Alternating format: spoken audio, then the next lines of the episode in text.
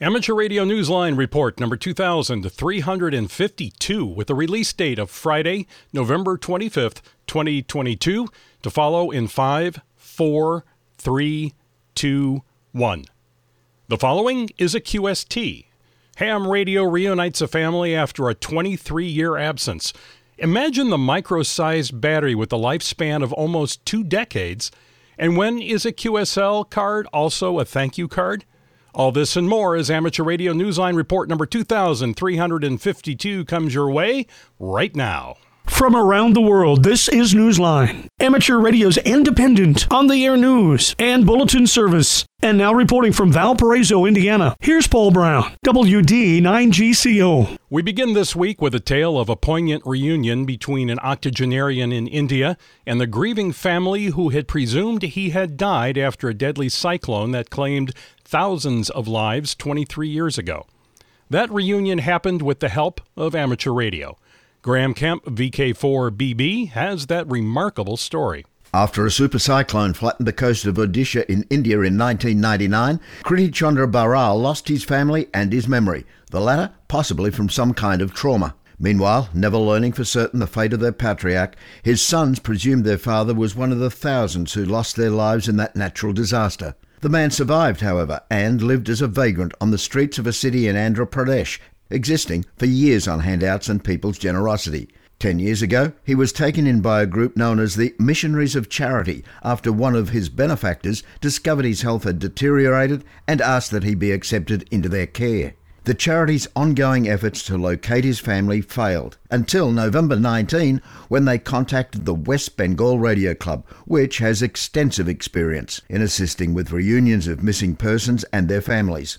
The Hams had helped the charity before, and the group was hopeful that the radio amateurs would succeed where the charity had not. Ambarish Nag Biswas, VU2JFA, the club secretary, said after some time the amateur radio club was able to locate the man's sons. He told various Indian news media outlets that two of the sons were dumbstruck when they saw their father's photograph and then started weeping. They're a well to do family and said their father went missing after the cyclone and was presumed dead. In video shared with Newsline by Ambarish Nag Biswas, the family can be seen with the missionaries of charity residents. They're overcome by emotion, hugging one another for the first time in more than two decades. This is Graham Kemp, VK4BB. Battery technology continues to change, and the latest evolution announced recently is a super small rechargeable micro battery with a high tolerance for variations in temperature and a lifespan of between one and two decades. Kent Peterson, KC0DGY, tells us about this new development and what scientists are saying about it. A company in France believes it has come up with the latest solution to provide battery power for micro power devices. The company ITEN has developed an ultra small rechargeable lithium battery. At first glance, the surface mount solid state battery might easily be mistaken for an SMD chip, as its housing is only slightly larger than the battery's own dimensions of 3.2 by 2.5 millimeter. They are, of course, not chips. These batteries have a capacity of between 0.1 and 0.5 milliamp hour. They were found capable of tolerating temperatures between minus 40 degrees Celsius or minus 40 degrees Fahrenheit, all the way to 85 degrees Celsius or 185 degrees Fahrenheit. Their ability to deliver peak currents make them especially useful for powering RF transmissions such as Bluetooth, Sigfox, and LTE to deliver packets of data via sensors. The website CNX software also sees the batteries as being useful for sensor data loggers, beacons, and backup power supplies for microcontrollers. The solid state technology is considered another plus, contributing toward a usable lifespan of between 10 and 20 years. The company has said the batteries are also fast charging. The website Hackaday poses the following challenge quote, We'd be particularly interested to learn about their temperature sensitivity when it comes to soldering, as we've taken to heart the warnings about soldering to more traditional lithium cells. End quote. The website noted there are apparently some evaluation kits available directly from the company in France. This is Kent Peterson, KC0 DGY. The entire month of December is being devoted to reliving radio history. The Radio Society of Great Britain will mark the centenary of the transatlantic tests, which firmly established that amateur radio communication could cross the ocean. Jeremy Boot, G4NJH, gives us those details. The Radio Society of Great Britain has activated historic call signs to mark a series of historic moments a hundred years ago. The successful one way transatlantic radio communication showed the HF bands to be well suited for amateur signals crossing an ocean. The first amateur transmission from Europe using the call sign G5WS was heard in North America on the 24th of December 1922. The RSGB is inviting society members to participate in the month long celebration by activating a station and is encouraging the rest of the world to listen. The context this time will be via two way communication, with awards available for operators logging QSOs with stations using the historic call signs. In England, these are G5WS, G5AT, G6XX, G6ZZ, and G3DR. The station in Scotland will be GM5WS, Wales will be using GW5WS, and Northern Ireland GI5WS. In the English Channel, operators from the Crown Dependency of Guernsey will be using GU5WS, and those from Jersey will be using GJ5WS. Operators from the Isle of Man and other Crown dependency in the Irish Sea will be using GD5WS. This is Jeremy Boot, G4NJH. Hams in Dodge County, Nebraska are feeling a lot of pride right now. Their track record of community service and commitment during disasters or even drills for disasters has just been honored by the state, as we hear from Andy Morrison, K9AWM. Dodge County Amateur Radio Emergency Services, which has been a key player giving assistance in real and simulated disasters in Nebraska, was among the 11 honorees celebrated recently by the state for its vital work in the community. Susanne Shore, wife of Governor Pete Ricketts, made the presentation during a luncheon for the 2022 Serve Nebraska Step Forward Awards. This is considered the state's most prestigious honor given to volunteers. Leader Steve Narens, WB0VNF, received the award on behalf of the ARES Group, which has been part of disaster drills with the Nebraska National Guard, as well as the Fremont Fire and Police Departments.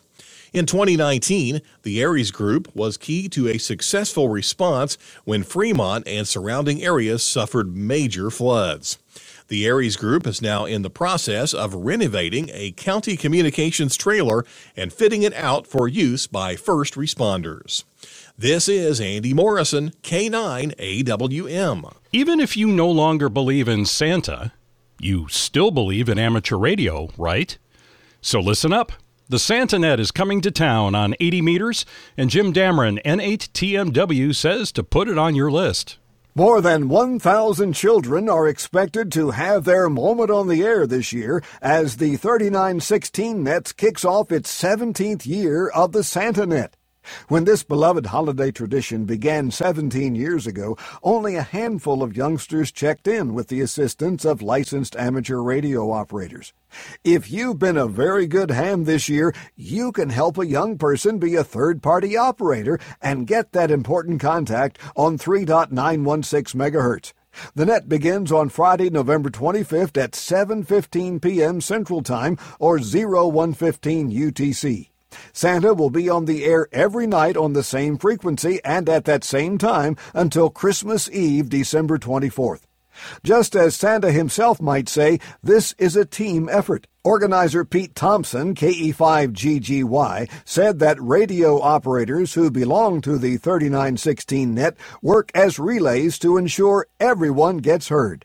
This is understandably the favorite time of year on 3.916 MHz for these operators. You can even check in before the net at cqsanta.com. Everyone is ho ho hoping for good propagation. This is Jim Damron, N8TMW. If you are unable to reach Santa on HF, he's still reachable by repeater and on Echolink. Santa will be taking calls from November 27th to December 9th, thanks to the teamwork of the Longmont Amateur Radio Club and the Northern Colorado Amateur Radio Club. Linked UHF and VHF repeaters in Colorado will be on the air with Santa, who will also be reachable on Echolink node 8305 via the Longmont Club repeater W0ENO-R. For Santa's operating hours and for the uh, repeater's offsets and PL tones, visit the club website, w0eno.org. It's time for you to identify your station. We are the Amateur Radio Newsline, heard on bulletin stations around the world, including the N2JDW repeater in New York City on Monday nights at 8 o'clock local time, just before the Amateur Radio Emergency Communications Service Net.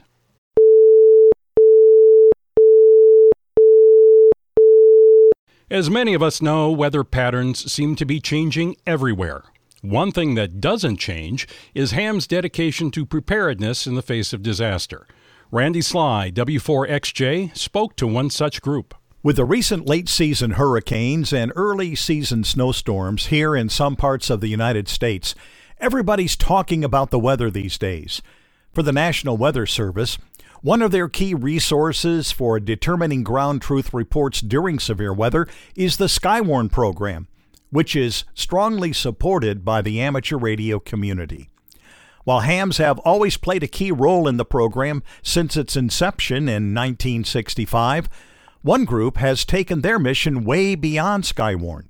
The Southwest District Skywarn team of Western Pennsylvania offers general weather classes, training for relay and net control stations, Skywarn reporting procedures, daily rain gauge reporting with CoCoRaHS, and other training along with bi monthly meetings on Zoom. They also have worked at developing relationships with adjacent NWS forecast offices to provide better interconnectivity and communications during activations. Eddie Mashevitz, KB3YRU, president of the group, told AR Newsline that they want to provide all things weather for those who are interested, even if they don't have a license. He also hopes that their Zoom meetings might be a gathering place for other Skywarn leaders and volunteers in order to share information and ideas. To learn more about the Southwest District Skywarn team and meeting times, you may contact Eddie at KB3YRU at ARRL.net.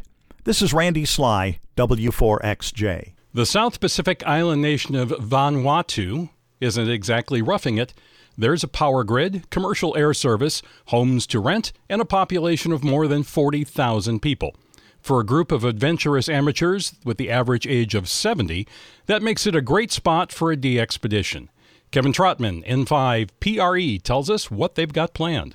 Van Herridge, N4 VGE, is a born traveler, and though he calls South Carolina home, he is always looking for adventure beyond his QTH. Now he and a group of older amateurs will follow that roving spirit to Vanuatu in the South Pacific. The group has planned a two week DXpedition in December of 2024, and it will include participation in that year's ARRL 10 meter contest. The men are bringing all their necessary equipment and they're also bringing their wives because this DX has hotels, restaurants, beaches, and other attractions to make it a family holiday too. DXers already know that Vanuatu ranks 100th on the DXCC list of 340 countries. For this team, however, it ranks number one as a good spot to aim for more than 50,000 QSOs using CW, SSB, RTTY, and FT8. They're looking for four more radio operators and inviting them to bring their spouses to make it a great team. Van asks that interested DXpeditioners contact him at vanherridge at gmail.com. That's Herridge, spelled H E R R I D G E. Meanwhile, the team is also working on developing a website and seeking sponsors. This is Kevin Trotman, N5PRE. In the world of DX, you still have time to contact Peter, LA7QIA, who is operating from Svalbard, as JW7QIA from November 25th to the 29th. He'll be taking part in the CQ Worldwide CW contest as a single operator. QSL to his home call via Logbook of the World. Sigfrido, IW9FMD, is on the air as 5W0RS from Samoa as time permits between work assignments. Be listening on 20 meter single sideband. QSL via IT9 VYO. You have until December 3rd to contact the team on Nosy Be, IOTA AF 057, Madagascar. Team members include Ron, PA3EWP, who is operating as 5R8WP and will be in the CQ Worldwide CW contest. His teammates are Gunter, DL2AWG, operating as 5R8WG, Erna, DK2AMM, operating as 5R8MM, Gerben, PG5M, operating as 5R8CG, and Johannes, PA5X, operating as 5R8PA. The team is running two stations at the same time using CW, single sideband, RTTY, and FT8 in Fox Hound mode. If possible, logs will be uploaded to the club log on a daily basis. See QRZ.com for QSL information. Be listening for Take, JS6RRR operating from Miyako Jima, IOTA number AS079 until December 17th.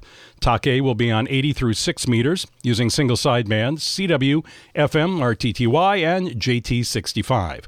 He will participate in the CQ Worldwide CW contest as JS6RRR. QSL information is on QRZ.com. Ferdy HB9 DSP will be active from Zanzibar using the call sign FH3FM from November 25th through December 13th. You will find him mostly on 20, 15, and 10 meters using single sideband and FT8. QSL to his home call. Sometimes a QSL card can confirm so much more than just a successful radio contact. Just ask one ham in Wyoming who recently got such a card with a special message. Here's Ralph Squillaci, KK6 ITB, with that story. Nicholas Cashoily, N0ASL, recently sent a QSL card to Jim Shirey, N7FC. The men had a QSO on Halloween night on the same frequency where members of the Buffalo Amateur Radio Club customarily check in and keep up to date on matters related to the club. The voice coming from Jim's HT, however, wasn't from a fellow club member. It was that of a motorist in distress. That motorist was Nicholas. According to a report on the Buffalo Bulletin website, Nicholas told Jim that he needed help. He'd been driving through a canyon in Johnson County in north central Wyoming when his car slid off the road. His car was disabled and there was no cell service available in the area. Using his radio, Jim gathered what information he could get from Nicholas and then called 911. The story in the Buffalo Bulletin said that the fire and sheriff's departments were sent to assist at the scene. Jim, however, didn't learn of the happy ending until he received that QSL card from Nicholas this month. Only after its arrival from Nicholas, Nebraska QTH did Jim discover some of the details of what turned out to be a successful rescue. Nicholas was safe and had not been injured. The day it arrived, his QSL card did double duty as a thank you card. This is Ralph Squillaci KK6 ITB. With thanks to the ARRL, Ambarish Nag Biswas, VU2JFA, the Buffalo Bulletin, CNX Software, CQ Magazine, David Behar, K7DB, DXWorld.net, Facebook, the Fremont Tribune, the Gulf News, Hackaday, Longmont Amateur Radio Club, QRZ.com, the RSGB, shortwaveradio.de, the 3916 nets, Van Herridge N4 VGE, and you, our listeners. That's all from the Amateur Radio Newsline. We remind our listeners that the Amateur Radio Newsline is an all volunteer nonprofit organization that does incur expenses for its continued operation. If you wish to support us, please visit our website at arnewsline.org and know that we appreciate you all. We also remind our listeners that if you like our newscast, please leave us a five star rating wherever you subscribe to us. For now, with Caryn Eve Murray, KD2 GUT at the news desk in New York, and our news team worldwide, I'm Paul Brown, WD9 GCO in Valparaiso, Indiana, saying 73. And as always, we thank you for listening. Amateur Radio Newsline is copyright 2022. All rights reserved.